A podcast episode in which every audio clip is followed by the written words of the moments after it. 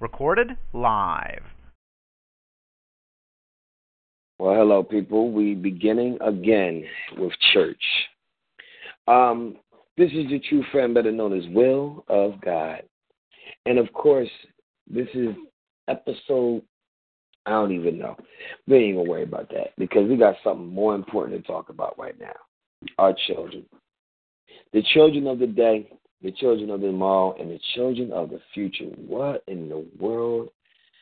See, I'm a little bit disturbed. I'm a little bit shook. I'm in total shock.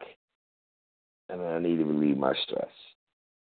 So today on church, our topic is what is the difference between our kids from the past, our kids from the present, and the kids of the future, and why? And by all means, we would love for you, all of you, each and every one of you. I don't care if you're a minister, I don't care if you're a child, I don't care who you are, but your words need to be said because we're going to have church today. Dial that number 724 444 7444 and put the PIN number in 143906 pound. Then you must push one pound and star eight to talk. But today we have in the building, we have Minister Calvin Myers. And don't forget, tomorrow he goes in with Word of Fire. Oh, my Lord, you just don't know the presence of the Lord is beautiful in my daggone eyes. But today's another day. It's Monday, and it's a Memorial Day holiday. So I hope y'all had a great cookout.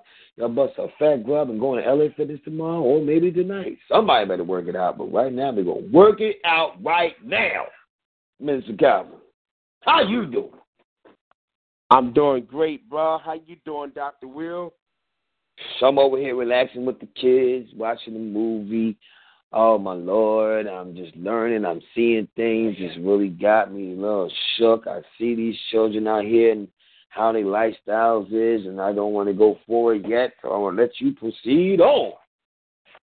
Amen, amen. First, I want to give a shout out to all our soldiers, those who are still with us in the land and the living and thank God for those who made the ultimate sacrifice of giving their lives.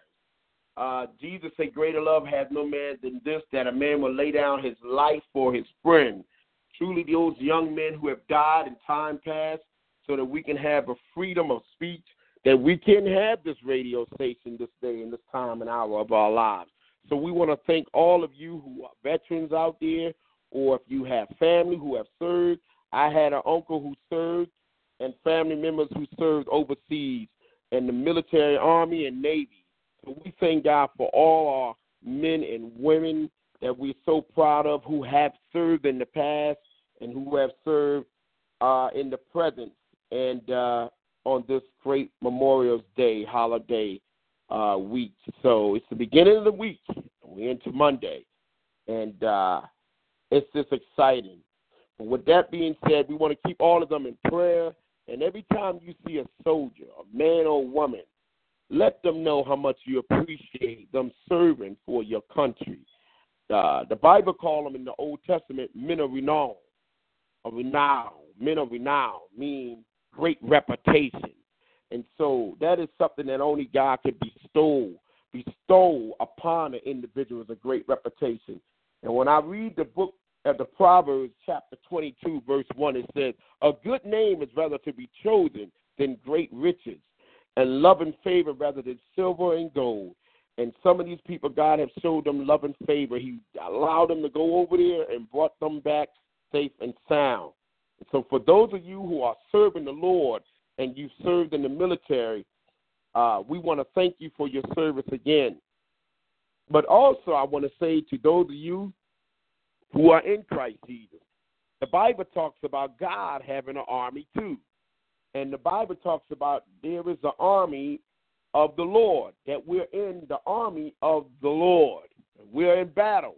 So when you think about warfare and veterans and people who serve in the military, you can't help but think back into the old Old Testament.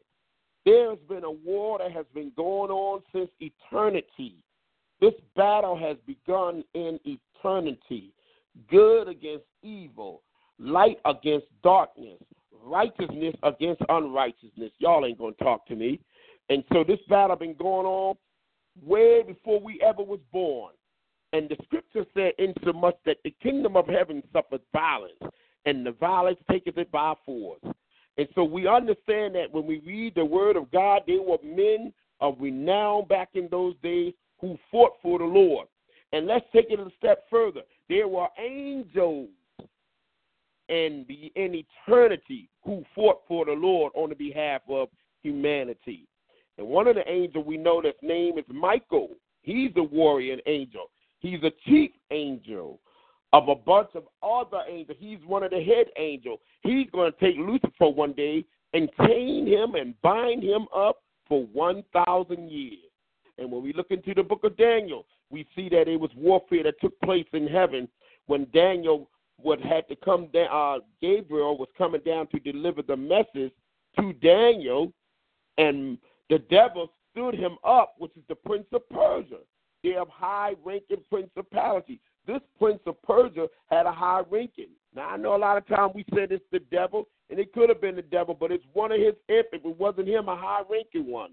They held up Gabriel, and Michael had to come down and open it up and loosen him up so he can come down and deliver the message to Daniel. And speaking of the spiritual warfare that took place on this Memorial Day, we're going into some deep, heavy things. And as my brother shared with me the topic, me and my finite mind couldn't understand where could we go at with this. But there is a God that set everything up and write things out according to his own counsel. So as God began to just put things in my spirit, he began to let me know that this is a Memorial Day and it's always been a warfare that took place. We celebrate the freedom of this country and we honor those who have fought for our country to be free. And so on this day, there is something even through the topic that we're about to go into, because this is a good one, folks. You do not want to tune out and miss this one. There is going to be some things we're going to bring out that you never even knew that was in the Bible that deals with the topic of children. And so God has put it in our spirit. He put it in Will's spirit to bring up the topic, and He put it in our spirit to give an answer. The Bible let us know to be able to give every man an answer according to the hope that lies within you. And so today I was reading about the Lord, about something else. God was blessing me so much in His Word today. I love God's Word, man. It's so awesome. God is a bad boy, man. He's bad. Even when he's thinking, he thinks that his thoughts are good towards us. We cannot miss with a God like this. My God, we can't miss. But when I think about this warfare that took place in eternity, on this Memorial Day, I think back. My mind go back to the first family.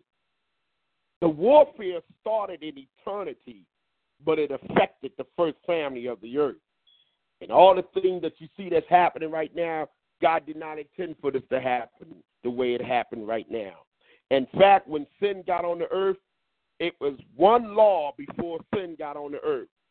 After sin got on the earth, God made 10 laws. And one of the laws that he set in order was children obey your parents. And he tells them to honor their mother and father that their days may be long upon the earth. In eternity, an angel broke rank. His name was called Lucifer, whose name means light barrier. He became Satan, adversary, the devil, the dragon. And when he deceived Adam and Eve to eat from the tree of the knowledge of good and evil, sin was birthed on the earth. Thus, creating sin on the earth, the first boy that was born was Cain. The second boy that was born was Abel. The first two, the first off branch that came forth out of the womb of Eve, whose name means living uh, or life, mother of all living. Her name means life. Was Cain first, and then it was Abel. Well, Cain slew his brother. Now, you might say to yourself, how in the world could this be? How can a family that knew God and walked around God and saw his Shekinah glory produce murderer in their family? Listen to me, folks. Sin is real. It is just as real as you and I are today. It's real. And if we're not careful, and if we're not on our guard, you don't know who you're raising up in your family. Are you hear me? These are praying times. So Cain was born, and God gave Cain and Abel uh, a task. He told them they were supposed to offer a sacrifice to God. And they believed that the sacrifice was supposed to be a lamb, symbolic of the Messiah, Yeshua, my Hamashiach, will be born one day unto the earth. And so when this took place, Abel offered up a lamb, is believed. Cain offered up from the earth because he liked to sow into the earth and deal with vegetables. He was a sower. And when he gave God of the earth, we know that God cursed the earth because of sin was on the earth. He cursed the earth and told Adam, from the sweat of your eyebrow, you will work and earn everything. He said, Cursed is the earth for your sake. Thorns and thistles shall it bring forth. And let me take a, a quick few second pause right there and let everybody know if there's anyone else who would like to add in or just say something, feel free to just punch star eight and you can come on in and whatever you might want to share or add to that that God laid on your heart, feel free. Whoever you may be, it's open to you to say something. But I want to go back to this. When God cursed the earth, Cain offered to God the cursed earth.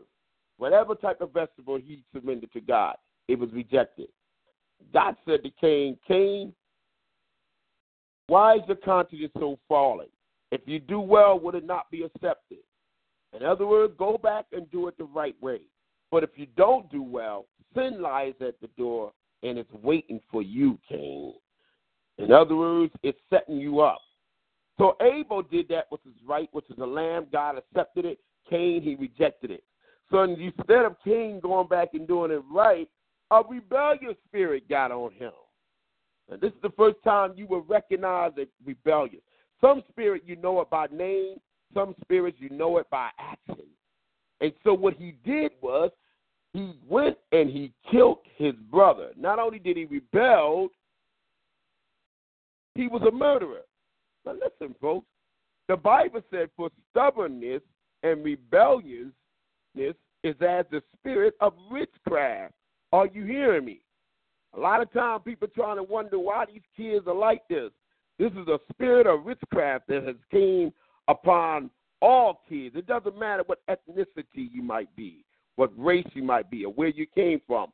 When a child make up their mind to rebel, they are operating in the spirit of witchcraft. And God got to come in and do something about it when that happens. Because when you're dealing with witchcraft, that's a dangerous spirit. Even when you deal with, like, if you say drugs or alcohol, all of that's falling underneath. You look up that that sorcery. And when you look up sorcery, sorcery is witchcraft. So you got to be careful. And you don't know what makes kids do what they do. Sometimes it could be the alcohol. Sometimes it could be the drugs and substance or whatever it might be. But the rebellious spirit operates that allows the spirit of witchcraft to operate among the youth of this hour. And the devil tell them, you don't have to listen to your mom and dad. That dumb old man or that crazy old lady, if it feel good to you, do it. And the devil said everybody else is doing it. They trying to control you or they trying to hold you back. Don't this sound familiar? Doesn't it sound like the same conversation the serpent said to Eve? God do know the day you eat of this thing. You're going to be like God, knowing good and evil. He's trying to hide something from you. He's trying to keep you back. You go on and eat this thing and see what happens. You're not to die. And he tells these to the young kids, nothing not to happen to you. You try this alcohol. You go have sex before you get married. Have plenty of it. I mean, you do it till you can't do it no more. And then he failed to realize to tell them you're going to get pregnant. That boy ain't going to want to stay with you. You're going to deal with the same. That baby going to need pamper. That baby going to need nourishment. That baby going to need counseling. You're going to need help. You're going to need a babysitter. You're going to have to get a job. Your life is going to change. He don't tell you the aftermath. He just tell you if it feels good, do it. Oh, this is going to be a good one. So as we go into the Word of God, we will see that God decided that He was going to do things in order.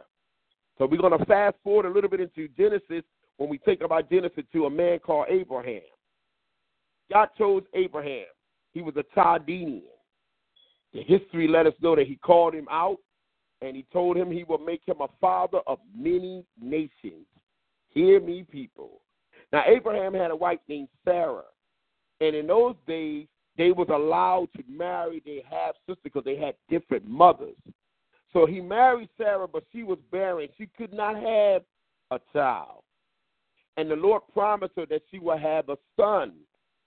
And when Sarah heard that the Lord said that to Abraham, she laughed within her heart and said, So I have a son? I'm 80 some years old. I'm past the flower of my age. You know, I'm past menopause. When there ain't nothing going on in here. And God said, Why did Sarah laugh? Because she was laughing behind the curtain that was like a veil. And the two men would sit on the other side of the veil. And she said, She shouted out, I didn't laugh. God said, You did laugh. For you laugh and his name should be called Isaac, which means laughter. And so Isaac was born. And Abraham trained his son Isaac up to be a mighty man of God. And as Isaac got older, he got married. He had a wife, and she couldn't bear kids. And then all of a sudden, she was bearing twins. One named Esau, one named Jacob. Jacob and Esau. Esau, whose name means hairy, because he was a hairy man. He was a red complexioned man, but he was very hairy. Jacob, whose name means supplanter and trickster. Two different characters. So God again was using Abraham to start a righteous generation. Well, the story goes on like this. Esau wound up marrying a Gentile woman. For those of you who don't know what the word Gentile means, Gentile means anybody who is a non Jew, you are a Gentile. Now, you don't want to be, like we said this before, the woman who didn't know what a Gentile was. The Bible says, For I would not have you to be ignorant, brethren. This woman didn't know what the word Gentile meant. The pastor said, We are Gentile. And this one lady from our church, the black not our church, but in the church, said, I ain't no Gentile. The pastor said, Do you know what a Gentile is? No, but I know I ain't no Gentile. So listen, y'all. A Gentile is anybody who is a non Jew. If you African American, you are a Gentile. Hello, because you are non Jew. Now, what happened in this thing was Abraham produced Isaac, Isaac produced Jacob. Jacob had 12 sons. And he had sons who we got the 12 tribes of Israel from to this day.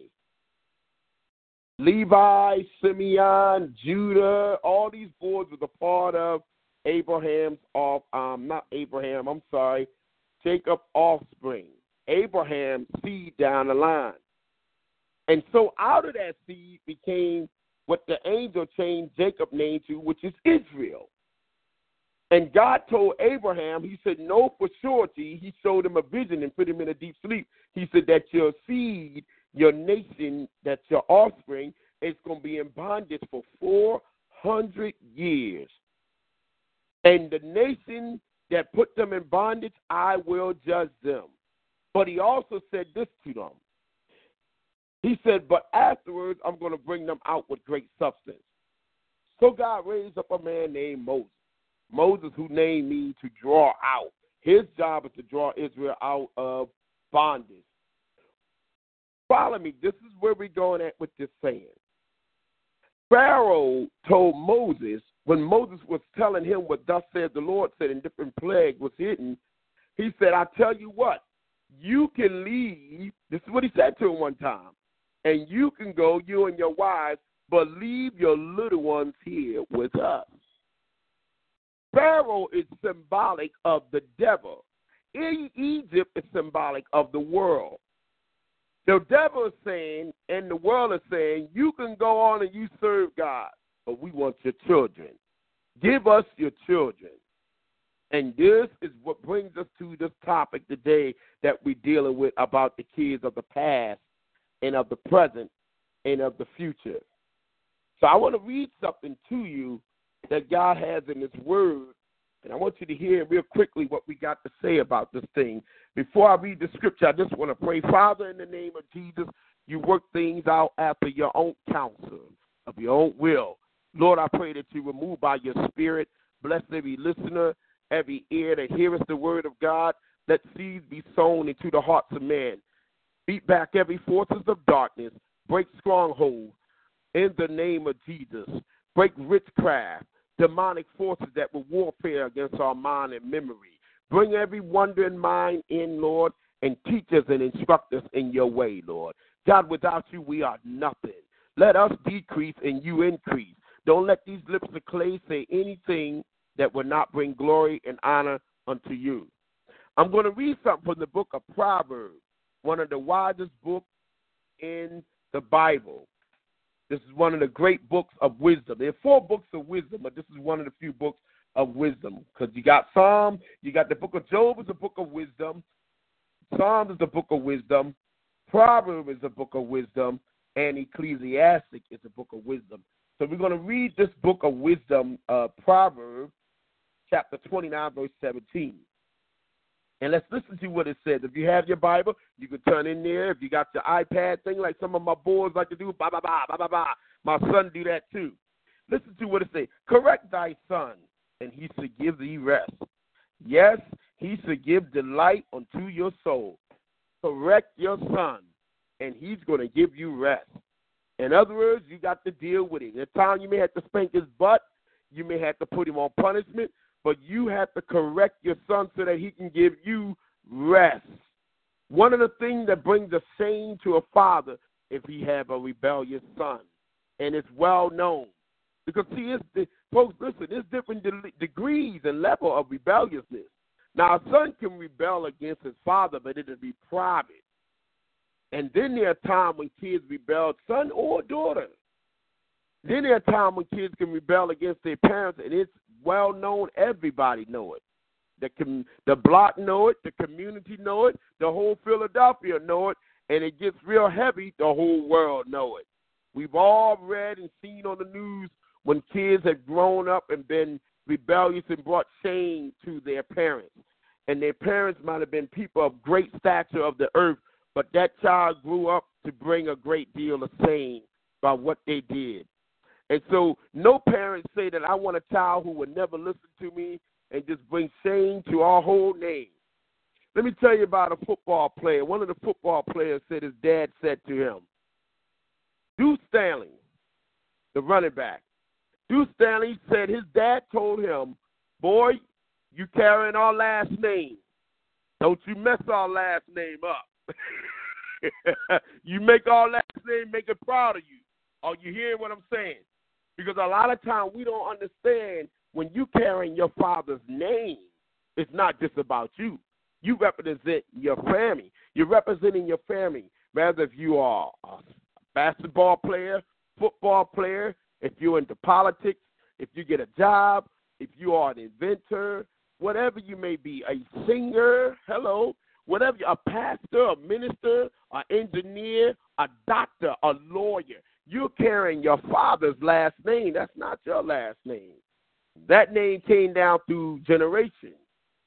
And so you want to have a name that people, when they see you, they recognize you. The Roman soldiers saw that in Christ when he died.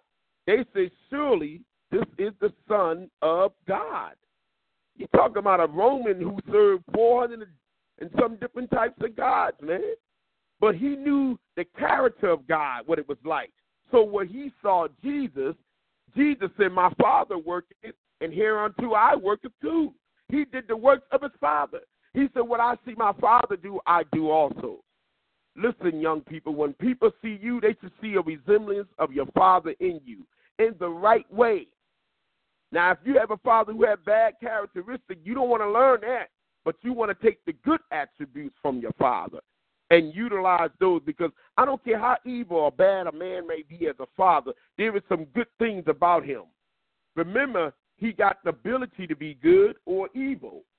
So you need to find out what was it that was good about your father.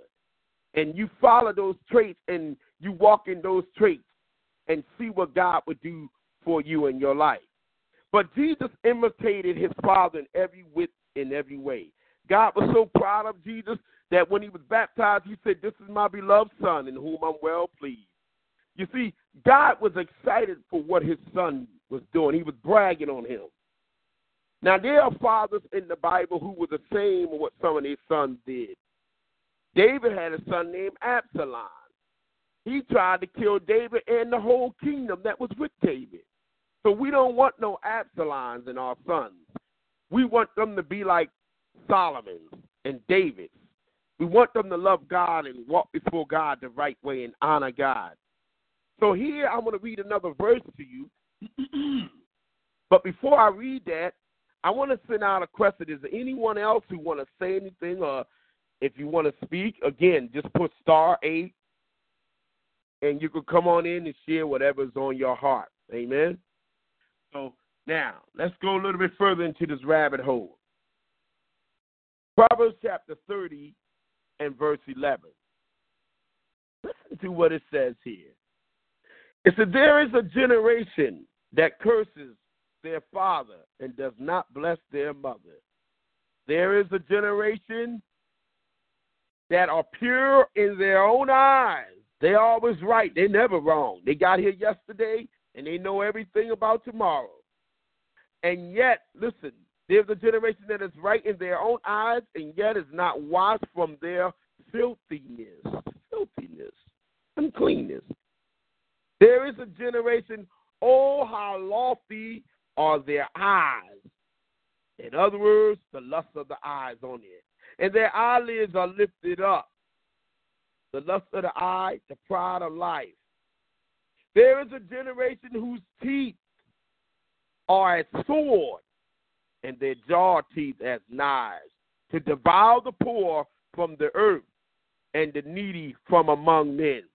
They'll cut you down with their words.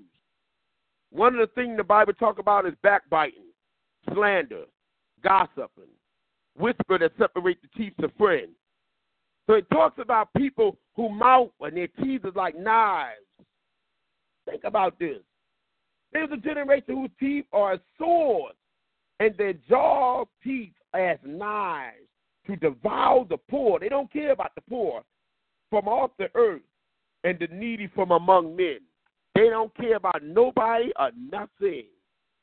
These are the generation that is rising up. In fact, when you look at the book of Revelation, Revelation teaches us that there is people when God will bring the plague on the earth inside of the tribulation period, that they would shake their fists up at God, and their heart would be so hardened that they refuse to change.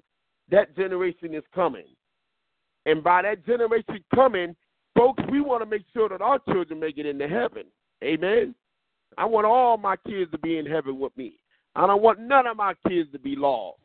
I want them to serve God in spirit and in truth. I want them to know the God of their fathers. So when you deal with children, children, the Bible tells us, is an inheritance of the Lord. Where the kids come from? The Lord sent these children. These children belong to the Lord.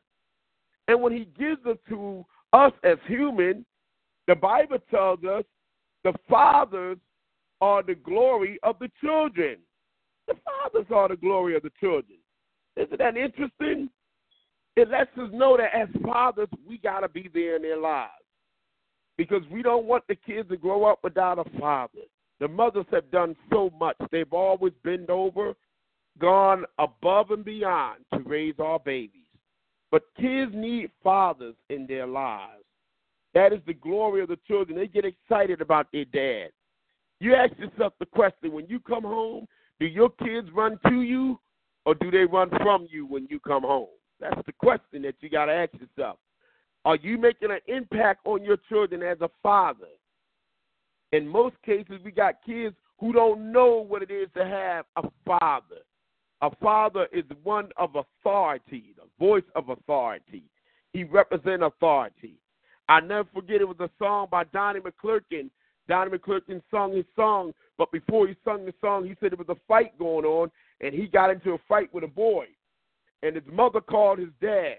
And the only thing his father did was walk to the door and stuck his head out the door. And when those kids seen Donnie McClurkin and dad, everybody broke it up. That was it. His presence represented authority. And I think and I truly know that in this day and hour, what has happened to our generation, they have not seen true men of God who love the Lord with all their heart, all their mind, all their soul. They haven't seen that. And that is something that God has to bring us back to where people can see the men of God again. When they see that, they can understand that God called men of authority.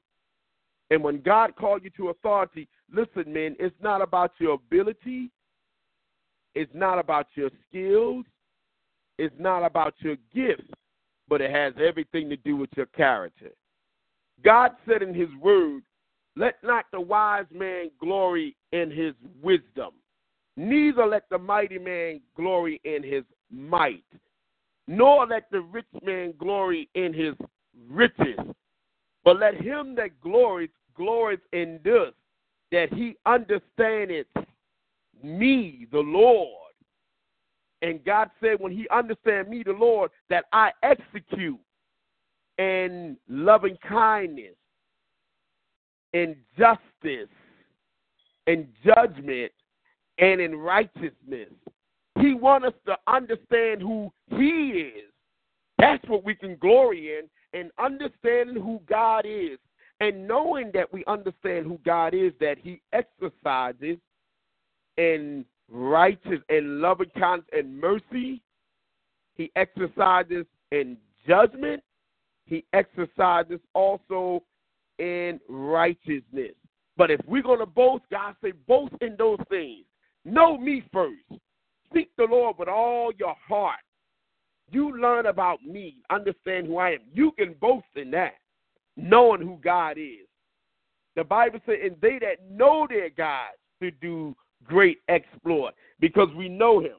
And then the scripture tells us they overcame by the blood of the Lamb and by the word of their testimony. So we have a testimony in knowing who God is. Hallelujah.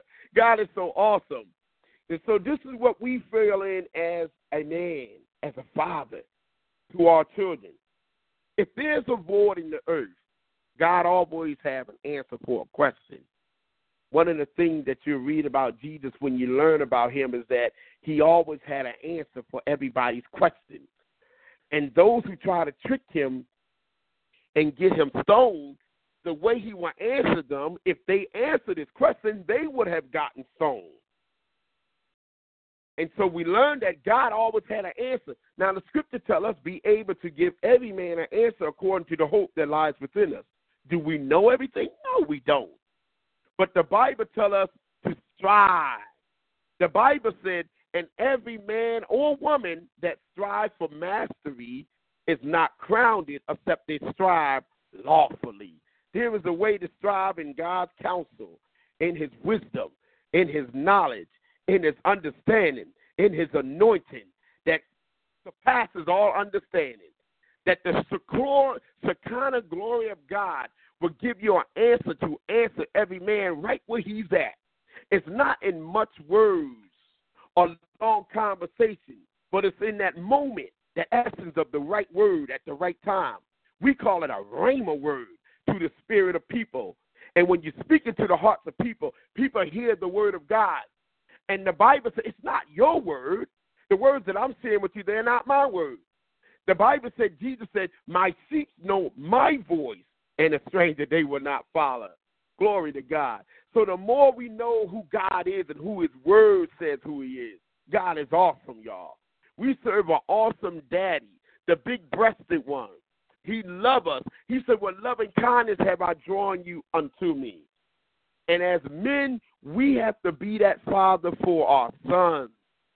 We have to be that father for our daughters. We have to be that father at time or male present figure for the kid that's up the street or for the young lady that's up the street. Your wisdom should be like a giant tree full of fruits that people could come and pluck off the fruits off of your tree. That if somebody walking down the street, a young lady could say, Mr. So and so, Mr. Johnson, can I ask you a question, please? I don't have a dad, or I don't, never knew my dad, but can I ask you a question? How do I know when I'm in love, or what should I do to date someone? Should I date them, or should I talk with them over the phone first? What's the, people should honor you and respect you to the point that they call on you and pull on you in those type of ways, huh? Because there are things that you got in you. It's something that people see about you as a godly man, as a godly woman that people admire about you. They love your smile. You light up the room when you walk in there with your smile. People adore you because of who you are as a person. They love you.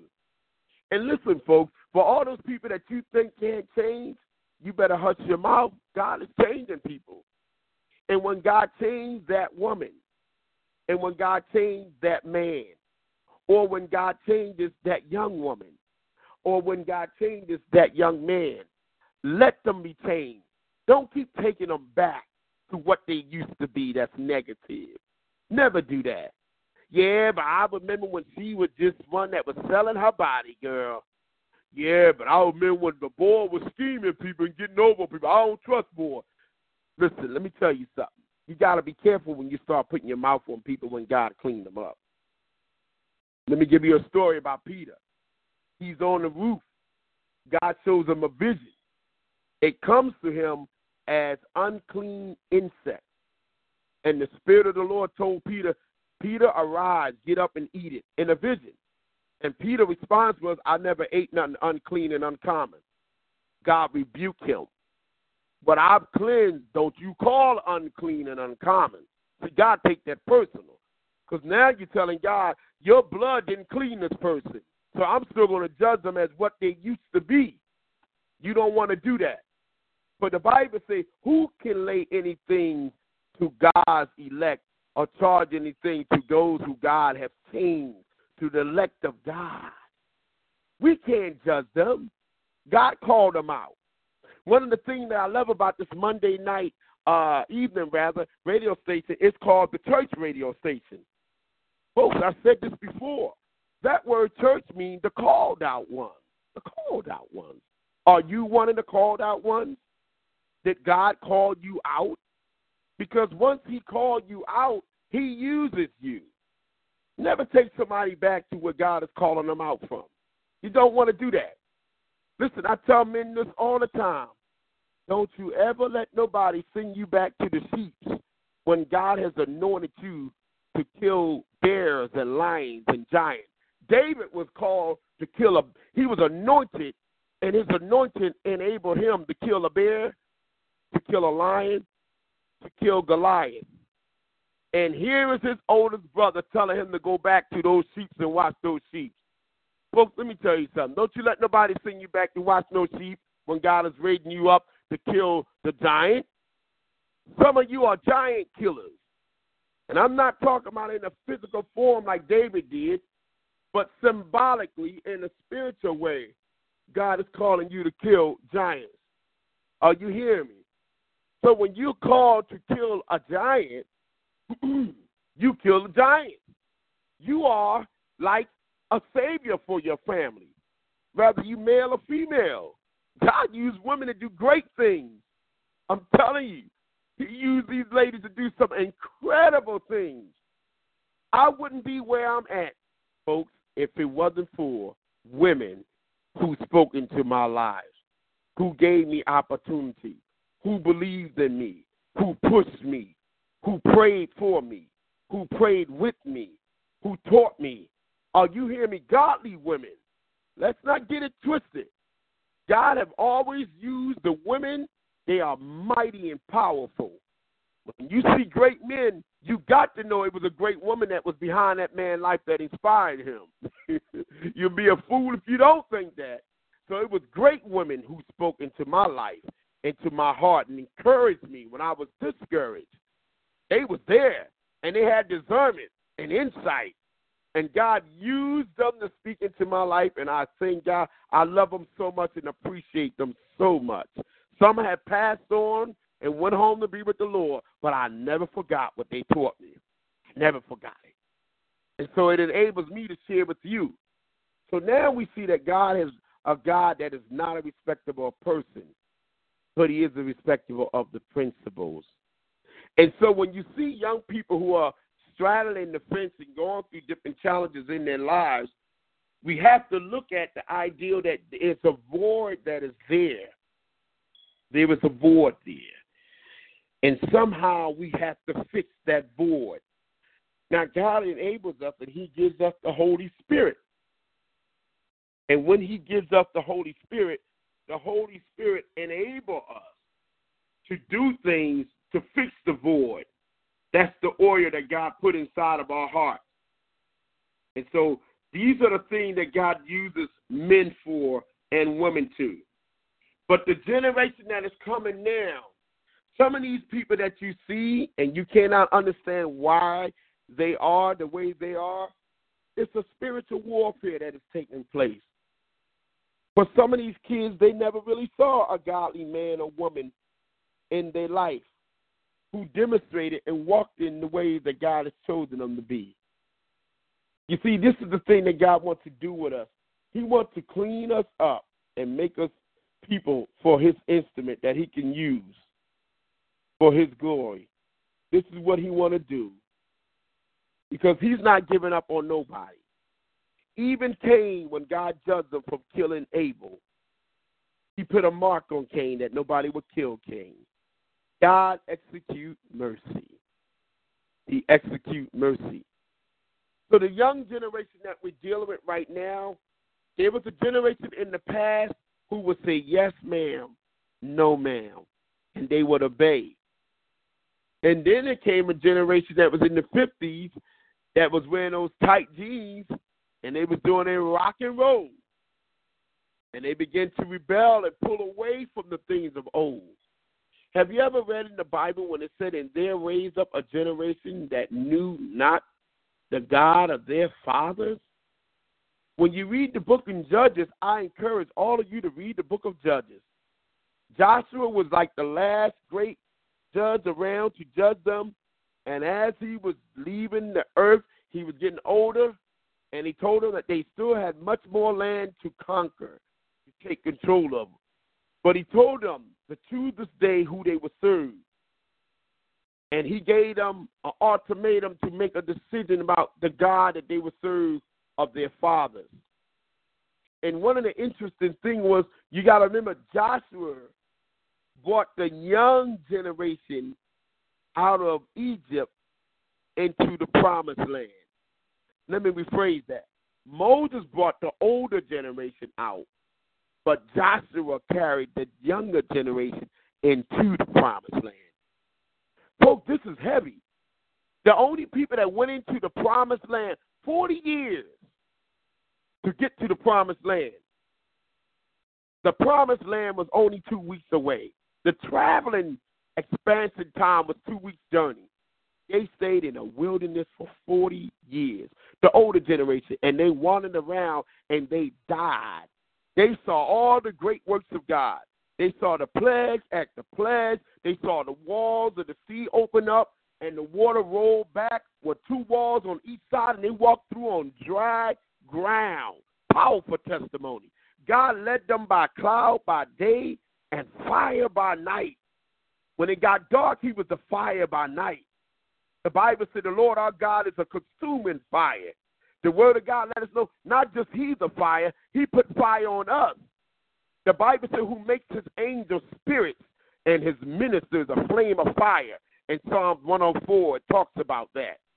So what God did was he brought them out with that great mighty work, but because they kept mumbling and grumbling and complaining. They complained against Moses. They complained about the food. They all say, oh, we can have that garlic from Egypt. We miss the smell of that garlic. Good old garlic. And they missed that garlic. But God had to judge them in the wilderness, and they died in the wilderness. Even my buddy Moses died because he hit the rock two times and did not honor God in the presence of the people. But, people, let me tell you something. God still had a plan when he took Joshua through the wilderness. He took them inside of there through Joshua, the great leaders. All the young people that went in there was 20 years old and younger. They're in their 20s. They're going into a promised land where they are giants. Listen, man. They went into a land to conquer giants, the young people. The older people. God sent 12 spies in there. Two came back with a good report, Joshua and Caleb. The other 10 were scared. They said they giants, and we look like grasshopper in their eyes. But they brought back a bushel of grapes, a bushel of grapes. The bushel of grapes took two men to carry it. That's how big it was. One of the grapes was the size of a watermelon. Are you hearing me? That's how big these grapes was. Can you imagine a land they say flowing with milk and honey? God promised it to them, and ten men got scared and chickened out. Only two came with a good report. That was Joshua and Caleb. Who will go into the promised land? Joshua and Caleb. if you believe God can do it for you, He will make you a giant killer. David had that instant. He was a giant killer. He knew the God of his salvation. He knew the God of his father. Insomuch that God said he was a man after his own heart. Listen, we got to teach our kids and this younger generation to know who they are. It's more than just technology. Thank God for technology. You can do a lot with it. But technology is not what makes us who we are. It's not the blang blang that we get and the cars we drive or the shoes we obtain or how beautiful and handsome or cute we look in the mirror. That's not who we are. It's who we are within our spirit. The Bible said what comes out of a man is what defiles a man, not what he eats within himself. And it goes through the drought. What is it that's in your spirit? Because the Bible said your spirit is your heart. The heart is deceitful above all things and desperately wicked. Who can know it? What is it that's in your spirit that's not being unlocked, unchained, released that you're sitting on? What is it that God want to do in you in this hour to bring a lot of young people to Himself? You see, God like bragging on young people. Let me say that again. God like bragging on young people. He calls people when they're younger. They may not respond to they get older, but he calls them when they're younger. Samuel was called young. When God called Samuel, Samuel, his name means acts of God or acquired of God. He called him and began to talk to Samuel. God talked so much to Samuel that the Bible said that he can hear God audibly. The same way you hear me, that's how Samuel heard God. And the Bible said that God didn't let none of his words fall to the ground. Let me tell you something. If you are young, you're special to God. Because he got a lot of mileage on you. You're like a Porsche, a brand new Mercedes Benz, a brand new Lexus, a brand new Land Rover. It's not the car, it's the person. You are the greatest investment that God ever created. And I always tell people when you sow and make time for young people's lives or older people's lives, the greatest investment you can ever make is an investment inside someone's life. Because when you do that, it is well pleased with the Lord. So I just want to let everybody know that God has a plan for you and that He wants to use you. Now, the question you got to ask yourself are you ready to be used by God? You don't want to be those who fall by the wayside. So God has a plan for you, and He wants to do something in your heart. Now, is there anyone who would like to say something or just continue to talk? Because I know I've been talking for a minute now. If anybody want to say anything, will. If you want to say something, feel free. Let's do a little commercial break or what have you. But it's a lot more that we just want to share with everybody. But we just wondering, is there anyone else who has something that's on their heart? Well, by all means, people, uh, you already know this is Sound City Radio. And all I'm about is freedom of speech, freedom to grow, freedom to learn and know. now, I like for y'all to be real be safe, and always be ready. And all you have to do is dial this number, 724-444-7444. Put the PIN number in, 143906 pound. Then you push 1 pound and star 8 to talk. All you got to do is push star 8. Because I'm looking at these children of today like, wow, they're a little bit different. Back when I was growing up, courting was a big thing. Um, the girls wouldn't walk around showing their cleavage as much as they do now. They don't they respect their parents. Nowadays, the kids are so crazy. They do deranged things. The girls now they are more assertive than the guys. Matter of fact, they trying to get one night stands. They trying to get the quickie. Back in the day, the brothers was trying to get the quickie. Nowadays, the girls, when they do pictures, they stick their daggone tongues out. What is that? You really telling the brothers out there that you want to, you know, go down on them, literally, when they dance? They don't just regular dance. They bend over so that the young brothers will look at them and see their butt shaking so they can, you know, get their, that's their way of getting their attention. Bend your butt over, shake it. And it's getting really out of control. Then you got the children that don't want to listen to their parents, and then you got the kids that feel as though they want to roll on old heads. And that's a new one for the summer. The young bucks is going around just saying, hey, you know what? Let me just go roll on a dad going on here. Hey. And if y'all don't see what's about to happen, this world is coming a nuclear bomb, ready to blow at any minute. But I'd like to hear what y'all got to say. I mean, if anybody sees some things from the past or they see some things in the present, because our future for our children is either they're going to be locked up, locked up, in war, shooting, trying to kill somebody, or deranged. It looks like we have a caller. Hey, welcome to church. Episode 30. Hey, hey, how y'all doing? Oh my gosh, is that who I think it is? This is Aaron Williams.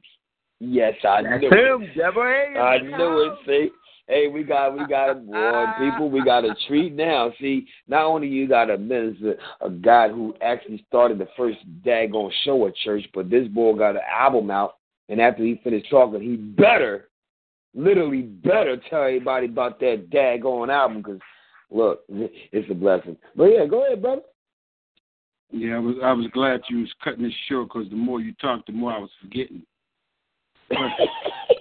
You know, um, I, I I definitely agree with Minister Myers about you know um purpose and what God purpose for our kids. What I what I realized, I, I was I was I was growing up, I was raised by my grandparents um, because of some things that was happening in my house. But I was I was not one of the aunts. I was not one of the parent siblings. I was I was grandchild. So all of my siblings, all my aunts and my uncles' children that was growing up were raised different. You know, I've heard the argument, um, I'm not going to raise my kids that strict because, you know, grandma and grandpa, you know, old school, they ain't play. You know, certain things did not happen in the house. And and and then back in the day, it, it was um, a little bit more um, restricted because you could, if if grandmom and grandpa restricted you to your room, what you looked on the TV was at least to some extent wholesome. You know, now if kids with the with the smartphones, with the access to the the World Wide Web, with even network television. You know, um, you you find scarcely clad women. You know, um, all kinds of craziness, all kinds of illicit sex, and as each, each generation gets younger, you know, it's because the things that we're trying to restrict them from, by the time they come to the point of awareness, they've already been exposed and to say initiated into the doctrine of flesh and to the, the desires that some of us didn't experience, didn't even think at least till our teens at least.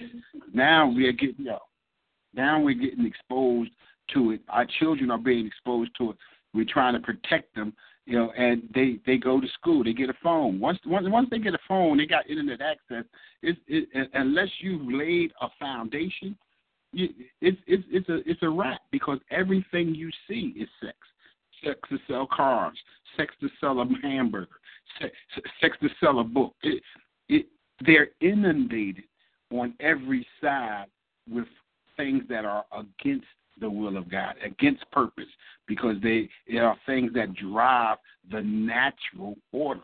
And that's what the devil wants to do. He wants to get them exposed to what they want naturally, that it will be rather, I would say, difficult at times if you don't if you don't have any self I don't want to say self awareness, but I don't say self um respect, you know, and, and have been told, you know, what to look out for and, and have some kind of worth in yourself, you'll most more than likely fall victim and prey to the things that everybody is doing because it seems like everybody is doing it. And it's not it's not true it's a lie but with when you look on tv it's on. Unless you're looking at public tv you look at any network it's on you know it's certain lifestyles that are being pushed on every network I don't care what you look at. You know, men kissing men, women kissing women. Everywhere you look at it. I was looking at a movie and the coming tractions of the movie. This was in the future, 2075 or something. And the aliens, they were aliens, and the aliens were men with men. I was like, this is crazy.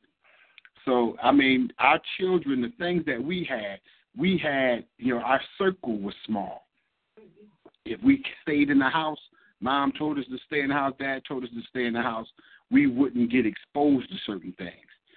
You know, certain things on the block. You know, I heard Calvin say, you know, people carry your name. So if it was certain things that your mom and dad was about, neighbors back in the day, if they seen you out of character, out of the character of the name of the house, hey, Deacon Williams' son, you know you ain't supposed to be doing that.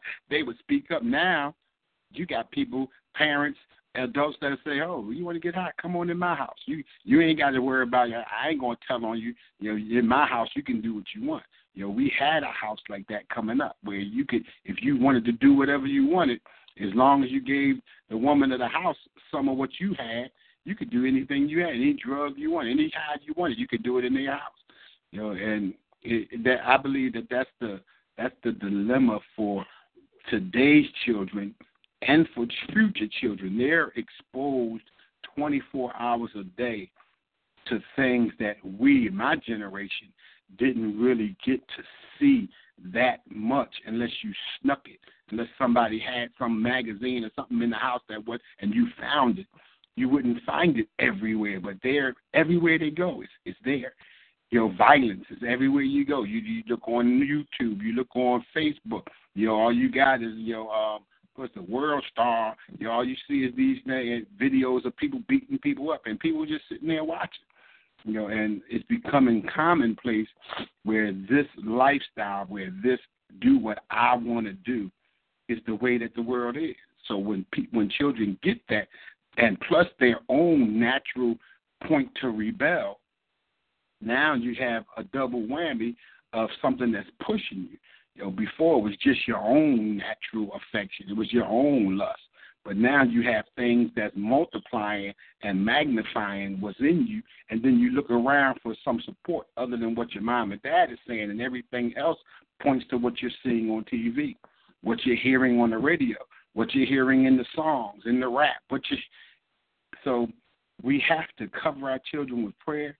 We have to create a foundation of truth of character, of self respect, of self discipline, you know, and me knowing, having the experience on the other side with my children from the things that I didn't do.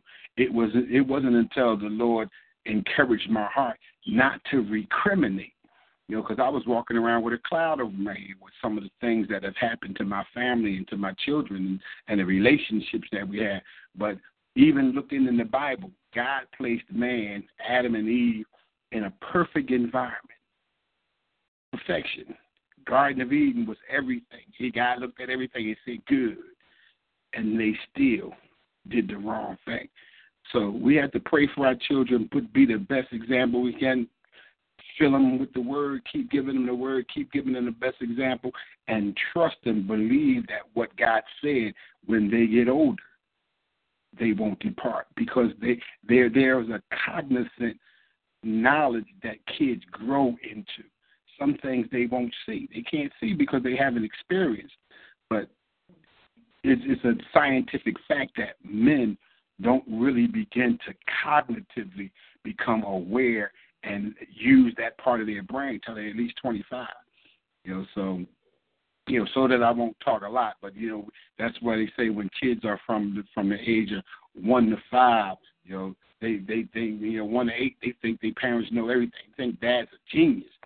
From from eight to twelve, you know a little bit. From thirteen to twenty one, you don't know nothing. Then about from twenty one to twenty five, they say, well, mom and dad was pretty smart. But from twenty five on, you're like, my goodness, my parents was geniuses if you've been telling them right because they begin to see what you're saying through their experience on their own they be, begin to become cognitively aware that what you laid and the truth that you gave them is real truth. And then that's when they usually start coming back towards the things that you taught them because they now the, the understanding of what you said plus their own experience begins to gel in them cognitively and they see that you really love them. So that's my piece on that. You know, I, I, I do coming coming from the middle, you know, where I was too young to be a part of the, the aunts and uncles, and I was too old because I was ten years older than all my cousins and siblings. So I was in the middle. So I always asked a lot of questions. Why? Why is this like this? Why is this like that? Why is this like this? Why am I like this? And and the Lord filled a lot of those questions as I got older because I used to sit and just listen. And that don't that don't mean I, I, I did the right thing, even even with the understanding. But you know, um, I, I really believe that. You know, and then as as our parents got younger, you know, and they still wanted to do what they were doing. You know, kids see that. So the younger the kids see it, the sooner they want to do it. They say, "Well, I can't wait until I'm such and such age. They say, "Oh, you think you grown?" So they they stop doing it. They don't do it in front of the. But as soon as they free, as soon as mom dad turn their back, they gonna do the things that they friends and that they see everybody else do. So. Wow. See, people, I don't know if y'all really, but that's why we call it church. I mean, we really getting some edification. We getting some almond joy. I don't know if y'all eat candy, but this is some good old fashioned candy. Want to eat? Shoot, I'm gonna tell you. And I definitely want y'all to push star eight. If there's anybody else out there they'll love to push star eight, by all means, man, like do it. I like that. There's no person bigger, nobody better, nobody smaller, nobody greater than God. But look, but I'm just saying, everybody needs to talk because somebody might have something to say that might be enrichment.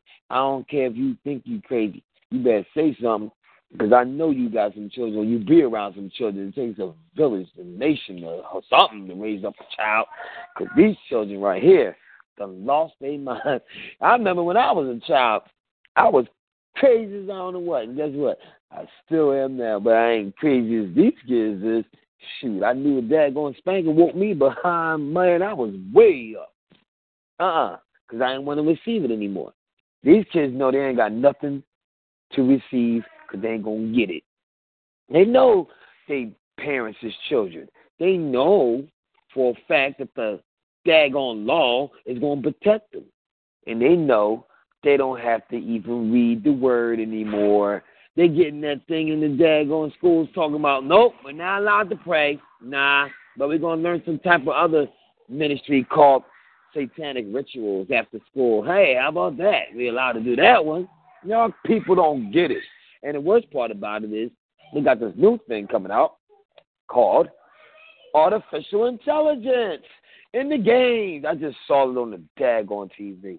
They're making these new games where they're putting the spirits, I mean demonic spirits, inside of the games. Now, I forgot exactly how it went, but basically, the the creators who actually made the games, you know, they worship the devil and all this other stuff, but they're using not only authentic music and probably authentic prayers to make it real life like. If they say they want to make a game life like, they mean it. So when you see the daggone uh, game or the or the or the creature or the demonic, whatever it may be that you're playing on that daggone new game, which is being, uh, how you say, brought to life in front of your eyes. Like, let's think about it for a moment. When you, I keep saying it all the time. When you watch the news, do you like to, do you like to watch the news when it's just all good stuff on there? Like everything is all great? Or do you like to see somebody die? See somebody get shot, somebody get hurt, or do you feel as though that wasn't news because you didn't see it? See, we being trained, y'all. Now look at the biggest picture. Our children. When they play these games, when they listen to certain music, when they sit up there and don't know what the heck is going on, if they got the point where we're not allowed to walk around with the Bible anymore, nobody can sit up there and say anything of the Lord anymore, what do you think our world's going to turn into? I mean, like, let's think about it, y'all. If you had a whole bunch of dirt on you, how would you get it off if you had no water? Use alcohol? What you gonna do with your eyes? Well, I mean, what happens when the alcohol runs out? What? what uh, come on, like y'all, y'all, y'all ain't understanding what's real, and what's real is the devil is a liar. God is the truth. They got these new commercials, and if you ain't see it yet, they got a commercial where they showing the people's cracking their behind. now I don't know if y'all ready for it, but if they showing the crack of their behind now, and they showing cleavages all over the place later, and then you got these guys going on proms, like I know it's on Facebook, two guys going on the proms and they're kissing each other. That freaked me out. I said, wait a minute. Now, I don't know. I don't know if I gotta, you know, my children's growing up to be going to that atmosphere of proms, and if I have to be a chaperone, I might not want to be one, because I won't be able to, I won't be, I will not be able to handle seeing guy, guy, guy, guy, guy, guy, and go, go, go, and then it just happened to be somebody coming in there that happened to be a boy and a girl, and they're like, oh my god, y'all different. Y'all look at y'all, y'all boy, girl. That's you know what? Y'all stupid. You supposed to be with a boy and a boy, and you want to be with a girl and a girl. Y'all just y'all retarded, and we looking like, excuse me. So please, by all means, push star But before we go there, I got Minister Calvin in, but I want Minister Aaron Williams to tell everybody about his song, if he's still there. His I think album. Aaron had to go somewhere. Okay, perfect. Well, let's move forward then. Man, um, check him out. Um, Minister Aaron Williams got a mo- uh, got an album out called um, uh, "Win Your Heart." you know, I'm losing my mind right now because I keep on thinking about what's going to happen tomorrow with these children. Because day by day, it's going to come to the summertime, and when it gets hot, kids get crazy, and so do we. But back to Minister Calvin. Let's have church. And I just want to say to everybody that's out there, just remember, God started dealing with you when you are a young person. Uh, no matter what you've been through, no matter where you, what type of home you've grown up inside of, no matter what people have perceived you are, uh, uh, who you are, um, no matter what people may say about your family, you're special to God. And you got to understand that He cares about you a whole lot. And he calls us when we are young. And uh, he has a plan for us. And, and in that plan, he has a purpose in that plan. It doesn't matter where you came from, but it's got everything to do where you're going at. And I and I know a lot of friends that had problems growing up who didn't have everything, but God had a plan for their life. Their future is brighter than ever before. I mean, man, when you look at what God has done in their life for them right now, you would never believe they struggled that bad or it was that bad when they was younger. Listen, folks, it's not how you start off, it's how you finish. And you got to start today to make a change in your life as an adult or mid age or a young person. God cares about you. There's somewhere in your life that you're going to be able to speak into other people's lives and we can't clothe ourselves or wrap ourselves up in so much of what we have makes us who we are. That is a lie from Satan. It's what's already in you God already planned things in you. You was born with a gift. The car don't make you who you are. The money don't make you who you are. The family name that has a great name doesn't make you who you are. It's what God put in you when you was born. He made you in his image and in his likeness. And he said, Be fruitful and multiply and replenish the earth and have dominion over the earth. He put destiny in you, purpose in you, ideals in you. It's all what's in you. There's not a price tag in this world. I feel sorry for the man or any woman who think their millions is what makes them important. That doesn't. Because you know why it doesn't? When you die, you leave that money right here. that money stays right here for the next generation to take it and spend it up. And in the Word of God, it says, you don't know if the person is going to take over what you built up is going to be a wise person or a fool. Listen, it's a thing that we call legacy. What would be your legacy? Would you be a fool as a legacy? And see, yeah, he made a lot of money, but he was the dumbest person we ever saw on this earth. He was a fool. Knew how to make money, but he was a big fool. I mean, he put the capital in fool. You don't want that to be you. You want to be what God has made you. The bigger than that. The Bible says God has put eternity in our hearts. The Bible says we have this treasure in earthly vessels that the excellency and the power might be of God and not of us. Demons envy you as a person. They envy you because there's no reconciliation for demonic forces. They can't get saved.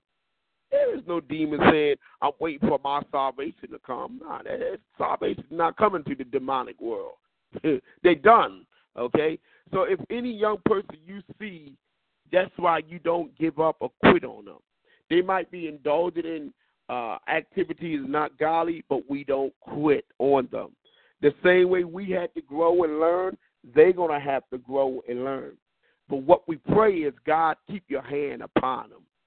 I know, Lord, that they think they got the answer to everything and they're going through a crisis in their life. But, Lord, just watch over them. Let your favor cover them, Lord. Let your promises be unto their lives. The same grace that you bestowed upon me, let it be bestowed upon them, O oh Lord.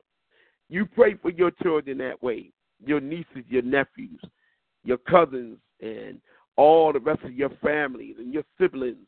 And you watch God change them. Because we all didn't always have it together. None of us did. But if we watch as well as pray for one another, God will bring them through it.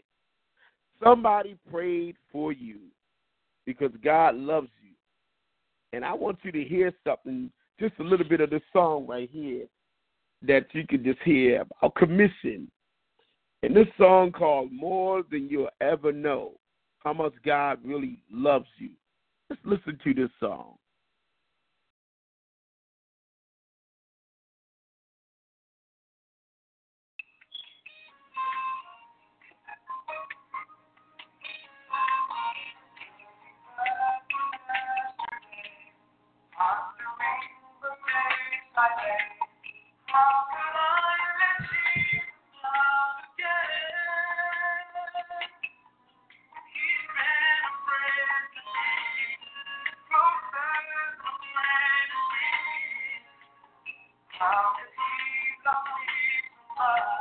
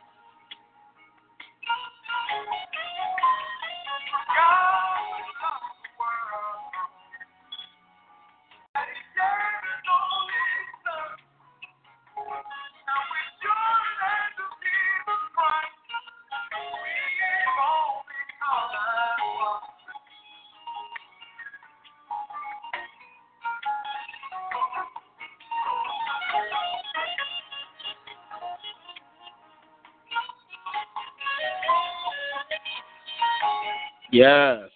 He'll love you more than you will ever know. He'll never give up on you. He'll never quit on you because you are the apple of God's eye.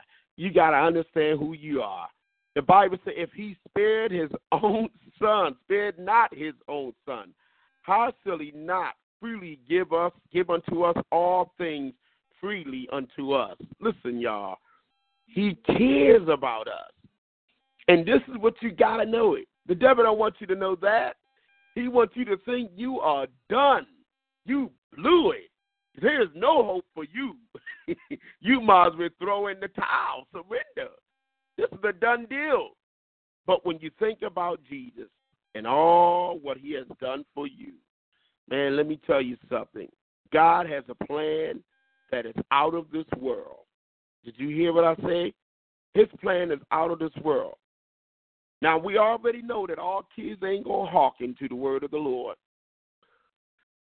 The Bible gives everybody a free will. And I know you got kids who did things. The word of God said there's nothing new underneath the sun. People were shooting, stabbing, killing, having illicit sex when we was teenagers. The same old dirty game, just new players. The game never changes, but it's just new players and you might have friends and loved ones that you care about that you really want to see. I, I tell you, one of the things that has become a great joy to me is when I see people get saved that I never imagined would have gotten saved. Man, that that gives me so much excitement, and I I just I glorify God even the more. I said, wow, God, you are you're awesome because you're saving people who I never thought would get saved God saves them. So don't you give up on nobody, none of your relatives, none of your family members, because you don't know how God is going to save them. You don't know what He has in store for them, but He has a plan. And we will see it all so often that kids can get caught up into things. But one thing I will forewarn you as a parent and as a mentor and a leader when you pull too hard on a person try to make them do right, be careful that they don't run away from you even further into that thing. Because we got to make sure if that's what. Listen, we tell people this all the time when they're young. You got the rest of your life to be an older adult. Enjoy your youth, but they don't understand that. Only thing they know is all of their life. That's all they've been was a youth. It was always told the do's and don'ts. But they say, I can't wait to get grown. they just don't understand the do's and the don't goes to a bigger scale. Because once you get grown, the rent man gonna say your rent is due, your mortgage is due. Don't be late on your rent. Don't be late at the job. Don't call out too much. Do's and don't doesn't change. It just go to another scale. and this is why you want them to learn obedience while they're young. So when they see the do's and don't as an adult, they won't lash out at people of authority like their boss or the church member or their pastor. Hello. So you want to train them and let them know that they have to choose and they're going to make mistakes. Let them make their mistakes. Now, there's some mistakes that you don't want them to make. And if you can allow them to avoid those mistakes, you give them information and let them know that there are repercussions repercussions that take place behind certain type of mistakes. Because some mistakes cost people their lives. The important case is if you're going to drink and drive, you might kill yourself or someone else. And then if you do live and you kill someone else, you're going to jail. If you carry a gun, you might get killed or you might shoot somebody with a gun by accident or purposely. Your life is over. So there's certain mistakes you never want your kids to learn from. But you want to let them know and sit down and talk with them. Try to keep an open dialogue with them that they can come to you and talk to you about anything if you can. Build a friendship. Don't look at them as, or rather, don't have them look at you as the messenger of doom. Oh, I know mom gonna say don't do this, don't do this, or dad gonna say don't do this. Let them know why you don't want them to do that. Explain that to them. Because sometimes the only thing they can see is you telling them no, no, no, no. But you want to explain to them why we don't do this. Because this are these are the things that can take place. With all the technology that we have that is at our exposure at this hour, we can pull up things and show our kids reason why they don't want to do certain things. And I can assure you, when they see the results of bad decisions, they won't be so quick to say, oh, but that's the next person. That ain't to happen to me. What makes you different from the other person? You're no different. It's just the idea that this happened to them, it can also happen to you. So these are the things that we want to learn and teach our people and our kids throughout the time. But well, you have a caller. We have a caller. Yeah. in the caller. You're live on the radio.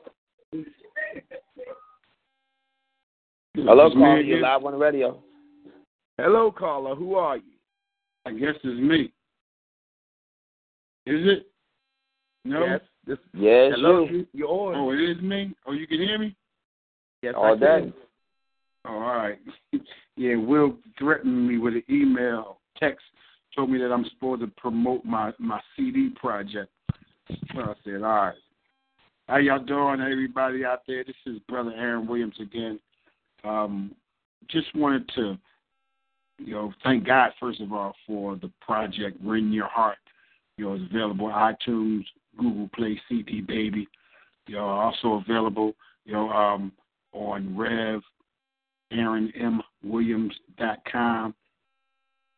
It was um, ten original songs plus a personal testimony you know, so I just wanted to make sure that I pushed it out. You know, we released it um, in the in late last year, 2016, but it's been selling like hotcakes. Still looking for a promoter and um, to get signed. Going to Atlanta in the summer. Um, we're singing at a conference next month. We're singing at another conference in September. So um, people are requesting the songs. So something I believe is a blessing. It blessed me to get it out. You know what I'm saying? I bless I, I believe that it'll bless you to listen to it, you know, put it in your collection. It is again available digitally digitally, you know, on CD Baby, iTunes and Google Play.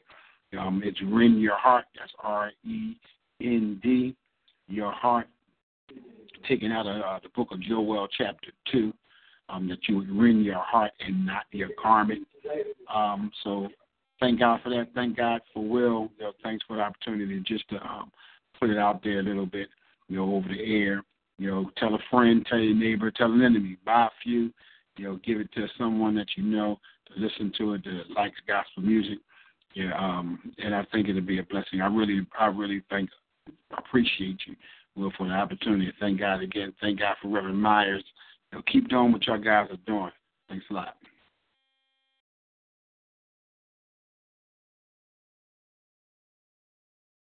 Amen, Deborah. Appreciate you. Will, is there anything else you would like to say?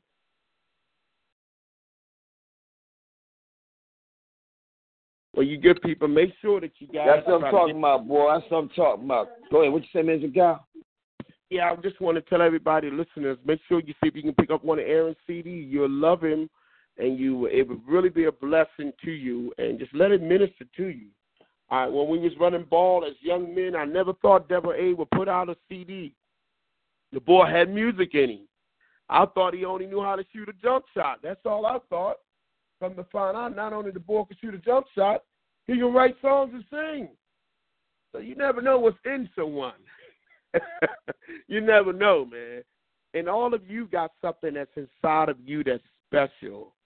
What is it that God put in your spirit to do that seems like it's impossible, but you can do it? What is it? Think about that to yourself. What is it that you can do?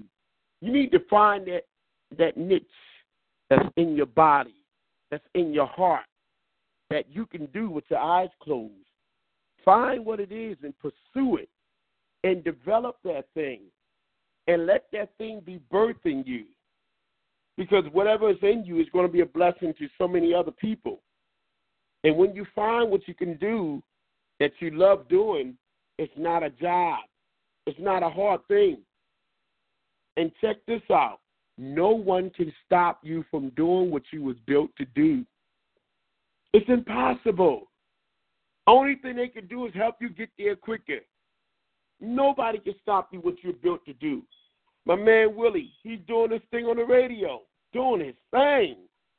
He was meant to do this. It's what you do that you love to do that makes it all the difference. People are going to say things. They might criticize you, find all kind of reason to try to shut you down. They'll slander your name. But what you was built to do is what you love to do. I love talking about God. This is what I do. I ever since I was a young man, I love talking about God.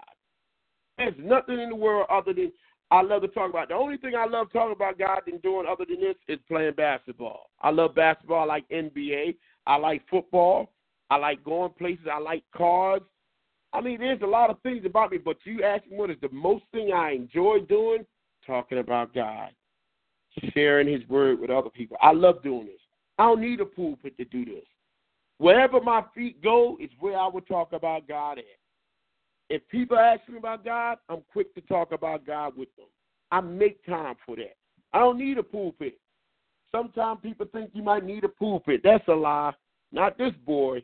Everywhere I go, it's so many people. You can reach so many people without a pulpit, and you need a pulpit. Who needs a pulpit? The technology took off and expanded everything. You don't need a pulpit. What you need is availability. What you need is time to get before God. What you need is time to spend in His presence. That's what you need. And then everything else He added to you. But find that thing that you love to do. If it's music, make music for us. We need to hear more good music. Make all the music you can make. If it's playing an instrument, play the instrument. We need to hear great instrumental things being played. If it's motivating people, motivate people. If it's loving on people, love on people. If it's sharing and giving unto people, give unto people. And so, if there's any other caller out there who would like to just come on in and talk with us, we are free. We want to hear what you got to say. If you're on the line, just push star eight and come on in and let us hear what's on your heart. Because we love God people when they come and share. Everybody got something that they can share. Our topic is talking about what is the difference between the generation before us and our generation right now and the generation that is coming in the future. Call on, call us, call on in. Push that pound. I mean, not pound. I'm sorry. Push that star eight and say something. Is there any other caller on the line? Come on in, caller. Come on in. We welcome you to come on in. Star 8, and it'll bring you right on in. Share something. It don't have to be long. Whatever you want to say, say it. Am I on? Just, yes, you are. Okay. How do you do, Brother Calvin? I'm doing great, Calvin. How are you? I'm doing okay. I'm just listening in on here, listening to you guys. You know, I wanted to just jump in and just for uh, just to say a word or two concerning hey, oh, the my brother. Now, concerning well, a few things concerning uh, what I was hearing about the kids today and trying to to to share with the kids today to influence them in the right way.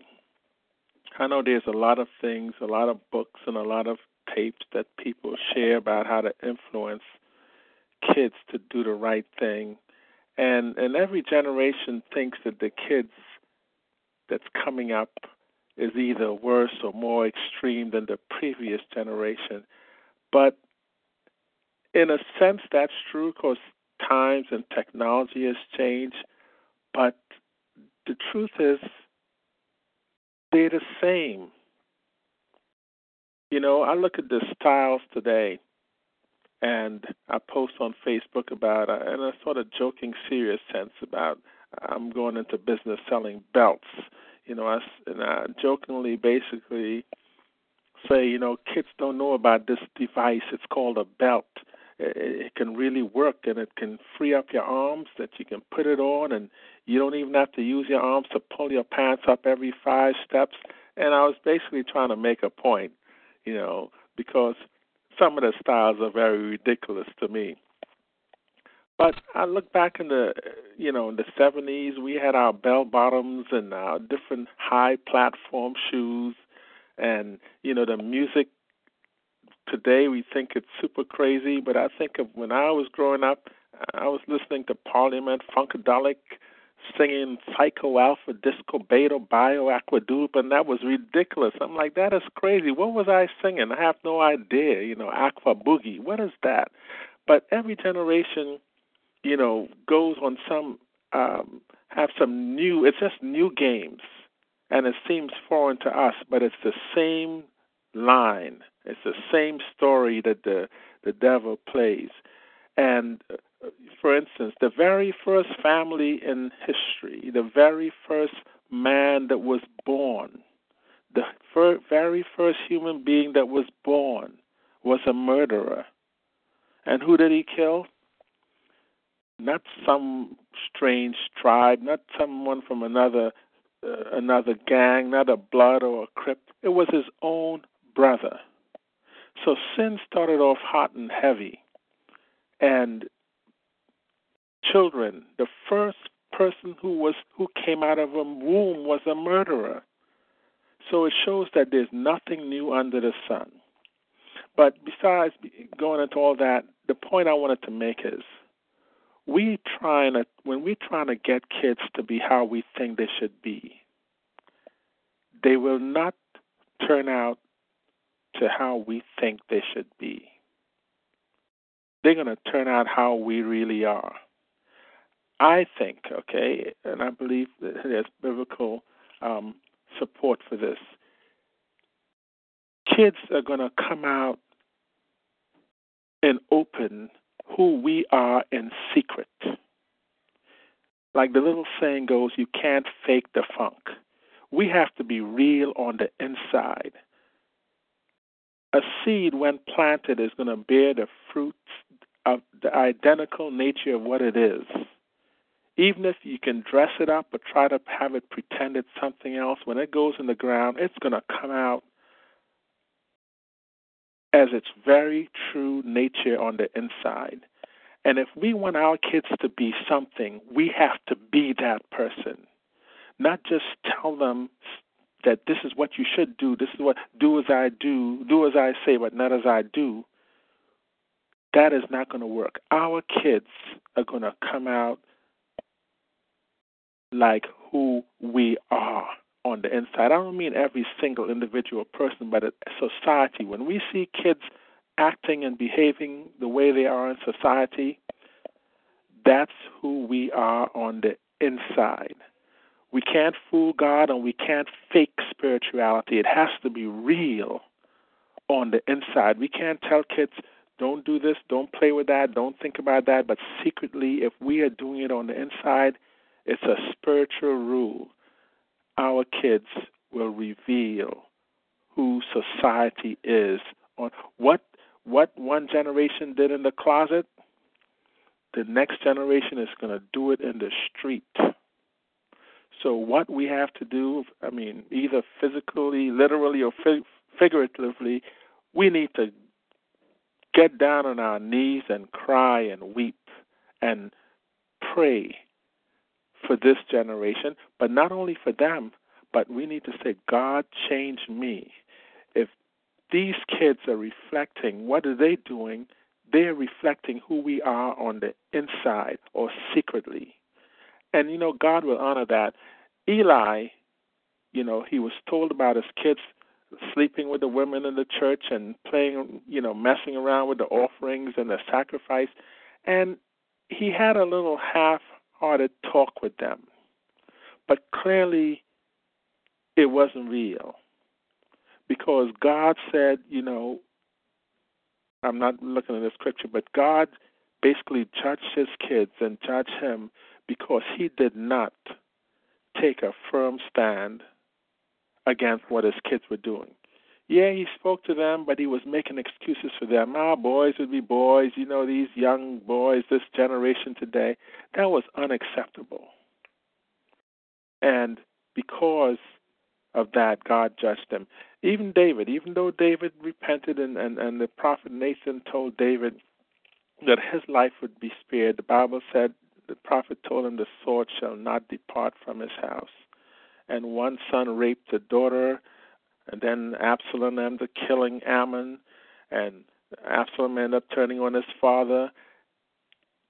You have to be real on the inside. And when we see what kids are doing in public, that is an indication of what the adults are living secretly in private. And that's where we have to address. We have to address ourselves. The scripture says, As a man thinketh, so is he.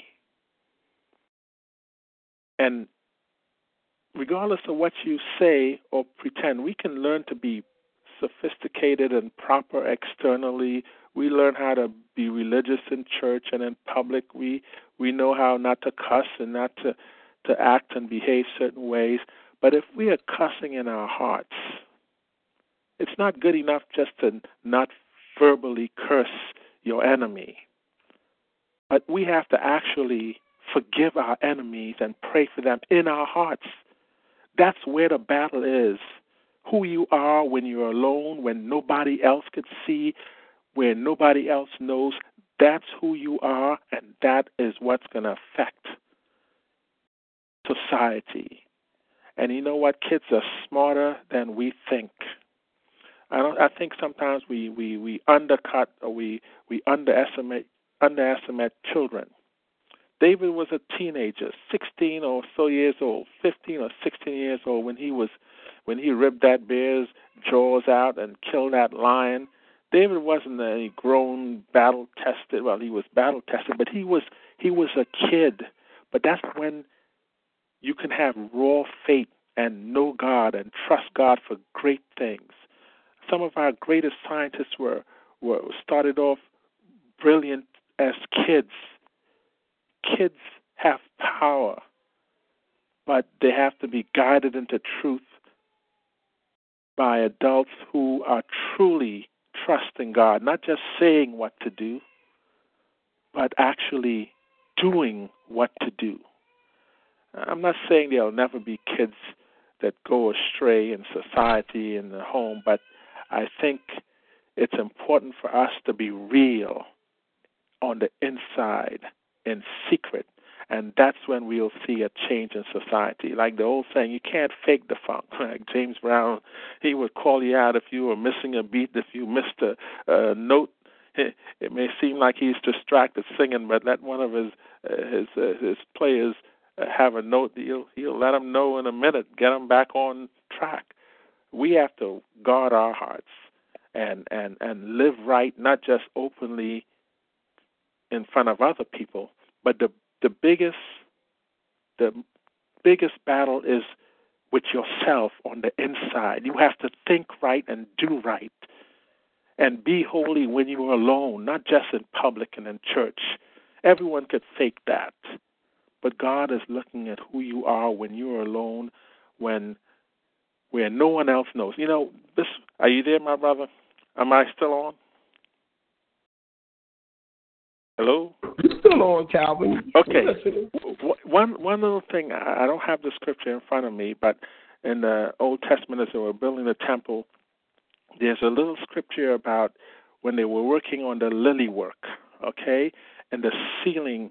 Now, lily work is some woodwork, fine woodwork with fine, fine, um, very intricate carvings and so forth, and that was in the high near the ceiling of the temple and it was the best craftsmen would work do that work. Okay? Now, the irony is that was the most intricate detail artwork done in the ceiling of the temple. And most people who would come to the temple would never actually see the detail of that craftsmanship.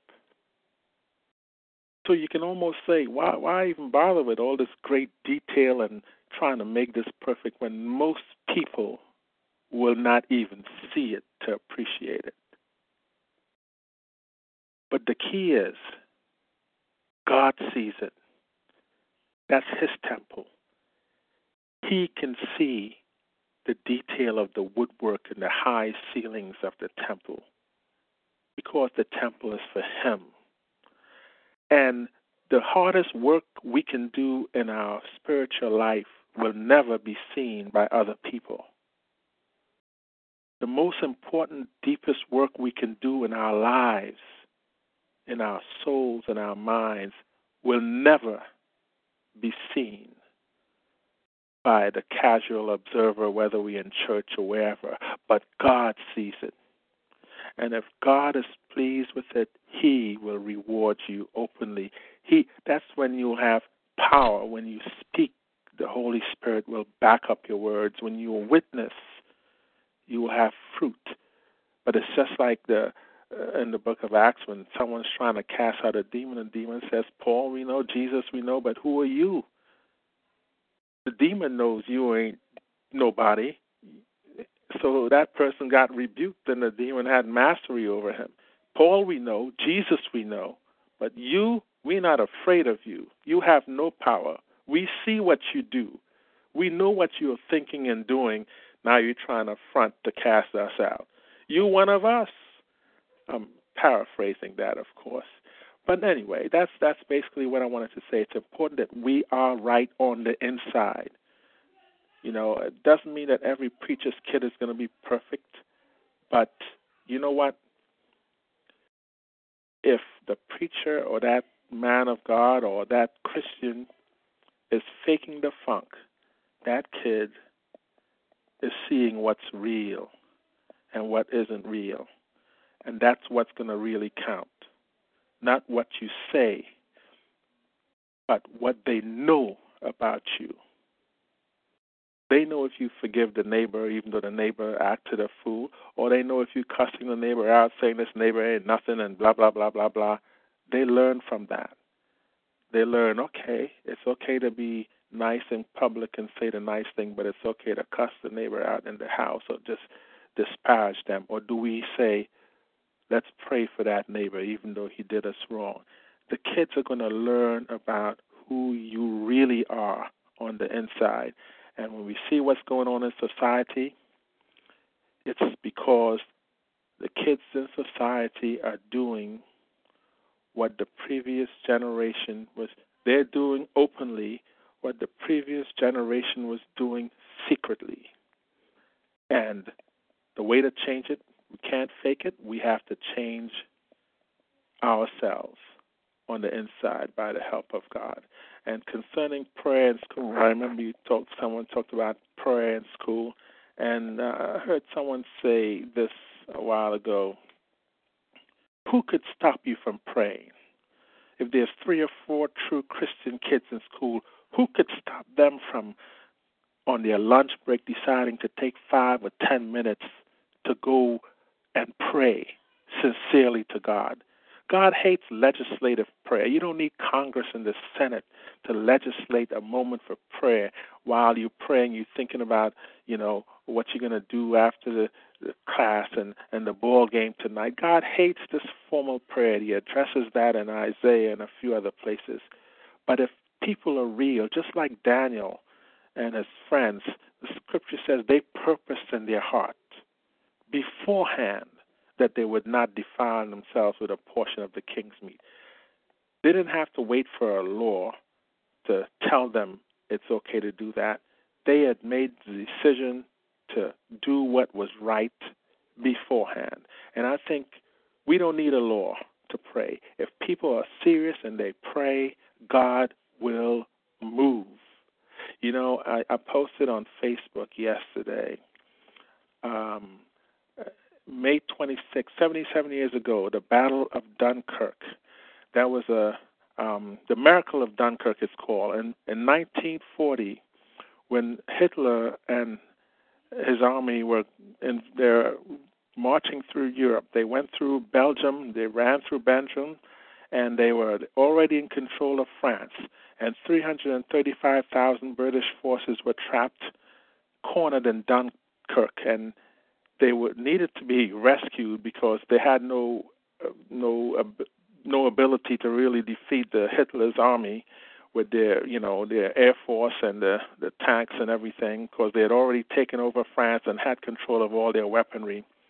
And King George VI, on May 26, 1940, declared a national day of prayer in England and all of the British Commonwealth and everyone he declared a national day of prayer. Winston Churchill was the prime minister then, and they were in trouble. And everyone went to every church, and he this is the king. He said we need to reach out to God. You can read it; it's well documented in history. He said they need to reach out to God, and the whole British Empire, everyone went to every church they could get to, and they prayed to God for deliverance and get this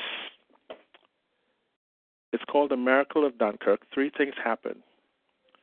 The German army was 10 miles away from the British forces, 335 people on the near beach in France with nowhere to go.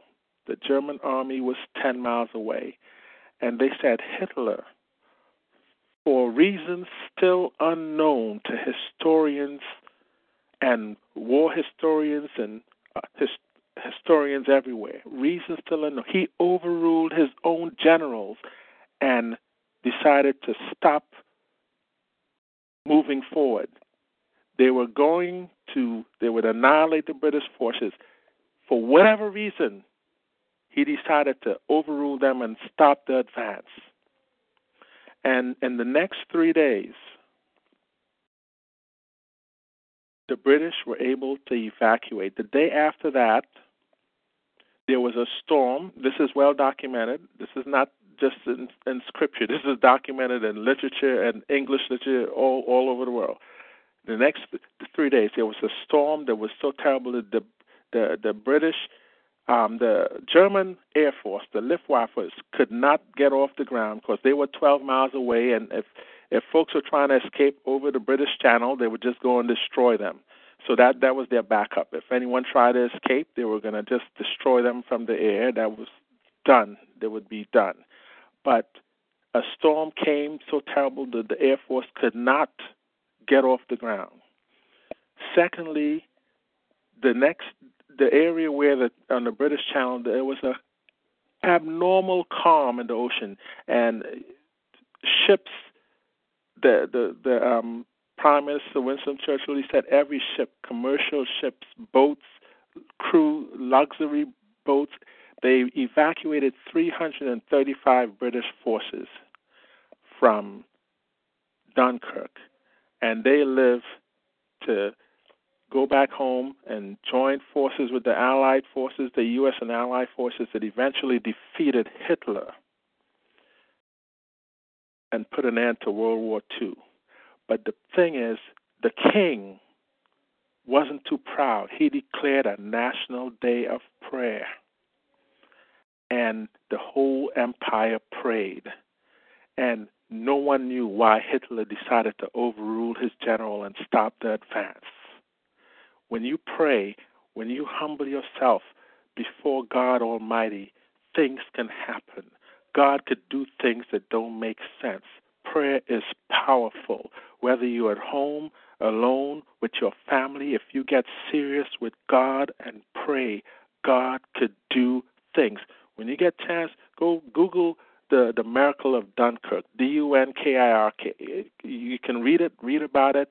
It's well documented. They still don't know why Hitler overruled his own general. General Rommel was the one who was in charge of the advance and stopped the advance when they could have destroyed the British forces. Those same forces, with Allied U.S. forces, eventually came and defeated Hitler and put an end to World War II. But God can move when leadership, when the king is not too proud to get on his knees and tell the people, we don't know what to do, let us go to God.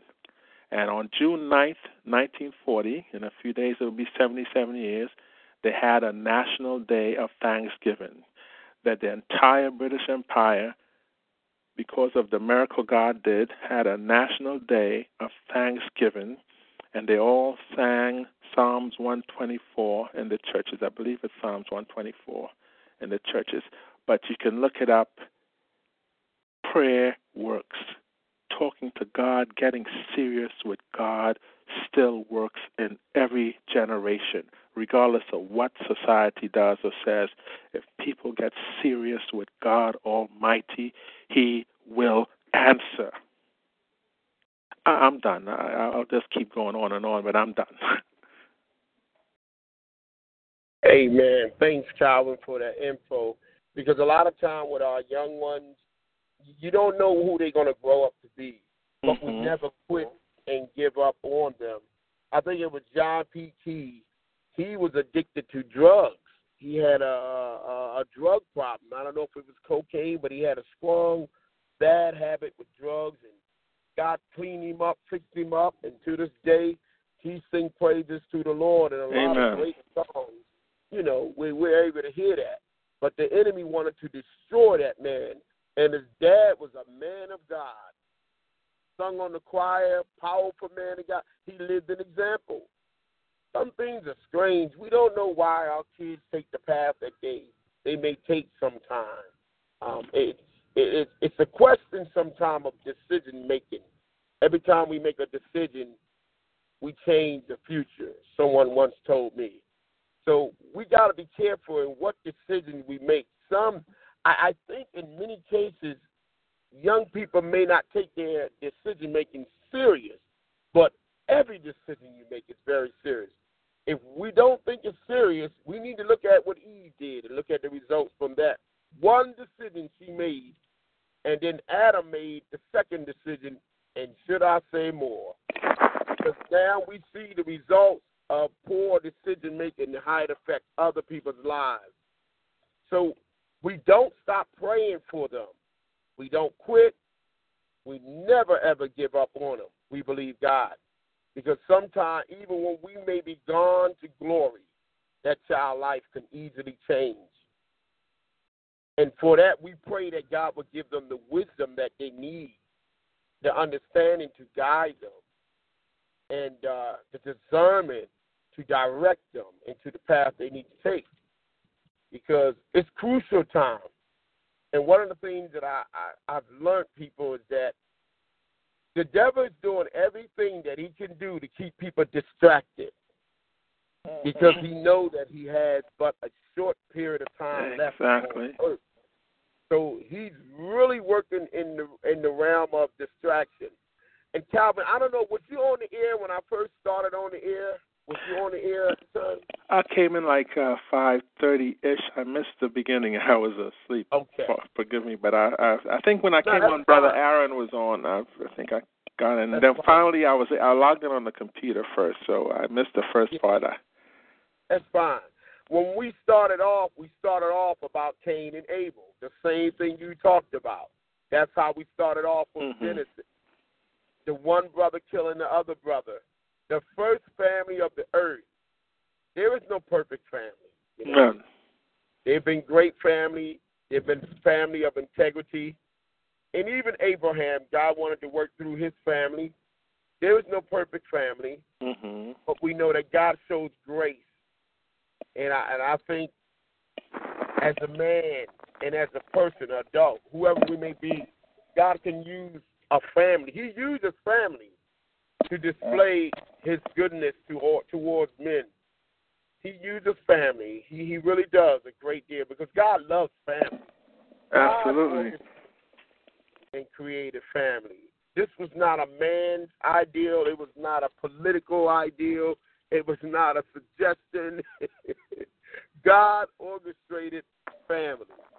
And this is why the devil have always targeted family, rather through divorce or separation, and this just dismantling family if he can. Get them many years ago, I think it was in the seventies, they told the ladies you can get welfare, but put the man out the house. A home without a leader is a dangerous thing without Absolutely. a male present in the home. The father makes the world of a difference. Absolutely. I, I thank you, Calvin, for your input, man.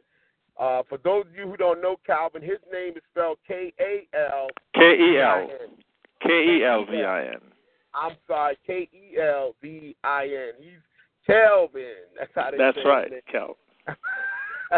He's a mighty man too, God. I thank God for this brother, man. And uh, he comes there on Tuesday. Would you be able to make it there Tuesday when we have our coffee thing? You know, this I'm working this Tuesday, so I'll miss this Ah. Tuesday and and you know, this week I'm just slipping out for a day or two. It's my 32nd anniversary, you know, so Oh wow. Uh, I'll have to so I'll catch you next Tuesday. man, you and the wifey, I'm wishing y'all the best, man. He's a proud father of two babies. Went on to college, got their degrees, and make daddy a, gra- a glad papa for what they accomplished. Him and his wife, 32 years. God bless you, Kevin. Yep. Wow, that is amazing, man. That is amazing. God is good. And so, Will, indeed. is yes, he is. Will, is there anything you would like to say? Oh, by the way, for those of you who are out there, I want to let you know tomorrow I will be hosting my radio uh, show tomorrow at 5 p.m. Tonight is the church radio, but tomorrow we will be dealing with Word of Fire tomorrow. Tomorrow will be Word of Fire. And tomorrow we're going to deal with the topic of the spiritual realm. We're going to be talking about spiritual realm because a lot of times people do not understand the spiritual realm. They know about God, they know about man as a spirit, and they know about demons. But we're going to talk tomorrow and discuss the spiritual realm according to biblical principles, what God's word says about the spiritual realm. Um, Word of Fire will be there tomorrow, and tomorrow Word of Fire is fourteen thirty nine fourteen, and that's how you get in there. Hit pound. And so if you're going to come on in, it's going to be 5 p.m. Word of Fire. We will be discussing 1439 14, and you hit pound. And we're going to be talking about the spiritual world. The spiritual, the spiritual realm, the same thing. We're going to be talking about the spiritual world according to God's principle. We are spiritual beings. God created us spirit. Jesus said, They that worship God must worship Him in spirit and in truth. So we're going to be going into that tomorrow, and we hope you can join in with us tomorrow, Lord's willing. I thank all of you for being here. Will, is there anything you want to say at this time? Well, Will is somewhere out there, probably eating some barbecue legs somewhere. But I just want to say to everybody. Yes, hey, I'm right here. I'm sorry. I was having a conversation that blew my mind, but you already know. God is good. Right now, I'm a little bit distraught. Children of this world. Oh, people, um, how you doing? Um, back to what we were saying. This is church, and one thing about church, you can't get delivered if you want to. Um, the topic for today, you already know. it was a deep one, and I guess we're going to rejoice tonight because we all got something to talk about. What is the difference between our kids from the past, our kids from the present, and the kids of the future, and why? Well, you got a translation of why. You got an understanding of who our kids is. Now you get to look at your kids and figure it out. What you want them to turn into. What you want them to be. You can't force them to be what you want them to be, but you daggone sure enough to talk to them and train them to be what God wants them to be. Child of God. Child of humility. A child with fragrance. What a beautiful aroma. You know, like, where is that? Why is the aroma got to stink? Why do we got to stink? Is there any way we can put on smell good without it being cologne? I got smell good. They're all over the place. You every time you walk in the air, you smell Jesus. If you have a nose for him. Hello. But I'm going too deep because I say things that don't make sense, and people say, "Hold up, that do kind of make sense." "Ah, well, thank you, but God can." But again, again, again, again, I say, if you have any questions, any comments, or any concerns, email me at dj underscore chill at my dot com. That's dj underscore chill at my dot com. This is Sound City Radio, y'all, and this is church. But I always say it's always about freedom of speech, freedom to grow, and freedom to learn and know. Be real, y'all. you better be safe. And I'm telling you now, if you don't know now, you got daggone better believe you better be ready. Because a lot of times I ain't ready. That's why I keep on having church. Mm-mm-mm. Mr. Calvin. Yes. Yes, sir. We just want to let everybody know that we love you. And every Monday we're here with uh, Brother Will. We do the church radio. I thank God for my man Calvin. Powerful man, powerful man. Got a lot of information in him that God has, has given him to him. So on that note, I just want to pray us out, and we're going to close in, and we'll see you tomorrow. If you can tune in again, same number. The first number, you know how it is to get into it. It's 724 444 7444. Your PIN number will be 143914 pound to get into it. And then once you get in, you want to hit one pound. And then in order to talk, you want to hit star eight, and you'll be on board to talk. Tomorrow, Word of Fire will be talking, and we would just um, we're going to be talking about um, the spiritual world. Amen. So let me just close this out in prayer. Father, we thank you for all the listeners, for the people of God who've heard what was said. God, we thank you for your spirit that destroys the yoke, your anointing. God, we pray that you would bring back every hearer tomorrow for those who have the availability to listen in. And we pray, God, that you will equip us and build us up with a strong message for your people. We pray that you will continue to bless these people. Again, we pray for the soldiers who risked um, serving our country so gracefully, who risked their lives. Thank you for those who gave their lives, Lord, that we might have the freedom to talk, Lord, and have this free and blessed country that we now live in so gracefully. So, God, we pray that you would bless Brother Will, who think it not robbery to have us on his radio station, just to share on the church radio station. Who all, I might add, is the called out one. God, we pray that you would bless everybody this day. Bless our children. Look upon our offspring, our generation who is to come. Move by your spirit upon their life. Bless the works of their hand. Give them wisdom beyond their years. Give them clarity and understanding. All these blessings we pray in Jesus' name to your glory. Amen. God bless y'all. Amen. Amen. Amen. And people, make sure you check out um, Sister Aisha. She have a new way to lose weight. You can lose weight in five pounds. You can lose five pounds in five days and actually get paid for doing it. Um, some new tea that they got going on, and you can check her out at totallifechanges.com slash B A R R E T T I. That's totallifechanges.com slash Barretti. Until then, I always say out. And the reason why I say out, because my translation of out is obviously you talk. So instead of saying out like that, I just end it like this. Who's out?